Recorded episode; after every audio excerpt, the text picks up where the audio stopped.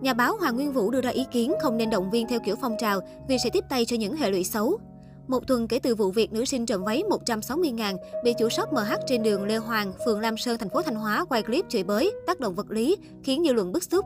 Đến thời điểm hiện tại, cơ quan chức năng thành phố Thanh Hóa đã ra quyết định khởi tố vụ án, khởi tố bị can Cao Thị Mai Hường, sinh năm 1992 về tội làm nhục người khác, cưỡng đoạt tài sản và Trịnh Đình Anh, sinh năm 1990 về tội cưỡng đoạt tài sản.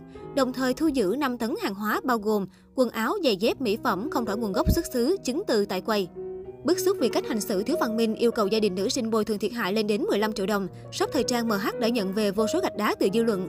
Đặc biệt thông tin M, nạn nhân bị bạo hành trong vụ việc có hoàn cảnh khó khăn, càng khiến chạm đến lòng trắc ẩn của nhiều người. Ngay sau đó, rất nhiều mạnh thường quân, đoàn từ thiện trong và ngoài nước đã tiến hành kêu gọi quyên góp ủng hộ cho bé gái. Tuy nhiên, hành động này cũng nhận về không ít bình luận trái chiều, đặt lòng tốt không đúng nơi. Thậm chí, một số tài khoản Facebook tại Thanh Hóa còn bóc phốt nữ sinh trên là một thó trộm chuyên nghiệp, từng bị phát giác nhưng không mà mỹ như shop MH.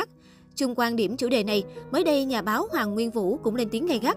Anh cho rằng cộng đồng có thể thông cảm với hoàn cảnh tội nghiệp nhưng không vì vậy mà quên mất hành động trộm cắp là sai trái, cần được sự quan tâm giáo dục từ nhà trường. Ở tuổi 17, nữ sinh trên đã có đủ nhận thức để chịu trách nhiệm việc mình làm. Anh nhấn mạnh, cách cá nhân, đoàn thể an ủi theo phong trào không mang lại hiệu quả gì, ngược lại còn tiếp tay những cái xấu trong xã hội. Nguyên văn chia sẻ của Hoàng Nguyên Vũ trên fanpage hơn 400.000 lượt theo dõi, kéo nhau đến động viên cháu bé ăn cắp, chấp cánh cho cái xấu. Cái gia đình kia sai thì đã có pháp luật trừng trị, cái ác trên đời đều phải trả giá thích đáng. Câu chuyện cái ác trong vụ việc cháu bé ăn cắp ở Thanh Hóa xem như tạm khép lại, nhưng câu chuyện cái xấu thì chưa khép lại đâu. Chưa thấy nhà trường hay gia đình phải nói là dạy dỗ các em học sinh này về tính đua đòi và thói trộm cắp cả, mà thấy toàn là động viên an ủi mấy kinh chứ. Chúng ta thương cảm cháu bé nghèo không đủ tiền trả theo yêu cầu của nhà kia, là bị hành hạ, bị chà đạp, là chuyện hết sức bình thường của lương tâm con người. Chúng ta có thể xót xa, thậm chí xót xa cho cái nghèo cái khó cũng là bình thường.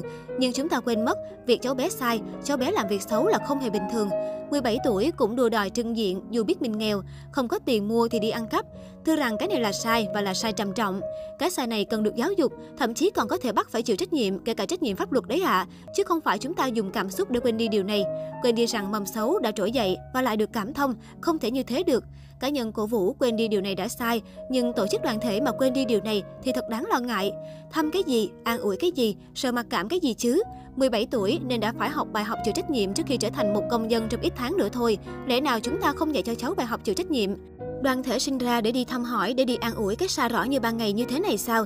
Dịch bệnh bao việc phải làm, đoàn thể đi đến làm mấy cái việc này và chụp ảnh đăng báo sao? Đùa cũng chẳng đùa thế được, nói gì là chuyện thật. Đừng thương yêu kiểu a vua động viên kiểu phong trào, đó không phải là cách giúp người mà đang góp phần chấp thêm cánh cho cái xấu đấy. Theo lãnh đạo trường trung học phổ thông ở Sầm Sơn khi nắm được sự việc đã yêu cầu giáo viên chủ nhiệm liên hệ với học sinh trước mắt để động viên tinh thần. Trong sáng ngày 4 tháng 12, đại diện nhà trường cùng với cô giáo chủ nhiệm cũng đã vào bệnh viện để thăm hỏi động viên em TM. Đây cũng là lỗi lầm của các em, chúng tôi cũng phân tích để các em thấy được cái sai. Tuy nhiên người lớn để sự việc đi quá xa, nhà trường có trao đổi với gia đình trước mắt cho em ờ, nghỉ học ít hôm để ổn định tâm lý. Lãnh đạo nhà trường thông tin, Trao đổi với Vietnamnet, ông Trần Văn Thức, Giám đốc Sở Giáo dục Đào tạo Thanh Hóa cho hay đã nắm được sự việc. Sau khi trường Trung học phổ thông Sầm Sơn có báo cáo, Sở Giáo dục Đào tạo sẽ có chỉ đạo cụ thể. Đối với học sinh lứa tuổi này thì các em có thể có những hành động thiếu chính chắn, chuẩn mực. Tuy nhiên việc bạo lực đối với lứa tuổi học sinh là việc cần lên án. Tất nhiên ngành giáo dục cũng như nhà trường phải có biện pháp để giáo dục học sinh. Sau khi vụ việc xảy ra sáng 5 tháng 12, Huấn Hoa Hồng, một YouTuber khá nổi tiếng trong giới trẻ, đã đến thăm động viên gia đình. Không chỉ vậy, Huấn Hoa Hồng còn ủng hộ gia đình số tiền lên tới 40 triệu đồng. Theo nội dung clip ghi lại cuộc trò chuyện cùng nữ sinh, Huấn Hoa Hồng nói, con cố gắng lên nhé, có những lúc chú còn sai hơn con, xấu hơn con gấp nghìn lần, con cố gắng học tập thật tốt. Bây giờ con có suy nghĩ cũng chẳng thay đổi được cái gì cả. Chú vào chỉ để động viên con thế thôi, mong con vượt qua được tất cả mọi thứ. Sống ở đời ai cũng có lúc sai hết, không có vấp ngã thì không có thành công, không có sai lầm thì không đúc kết được điều gì cả.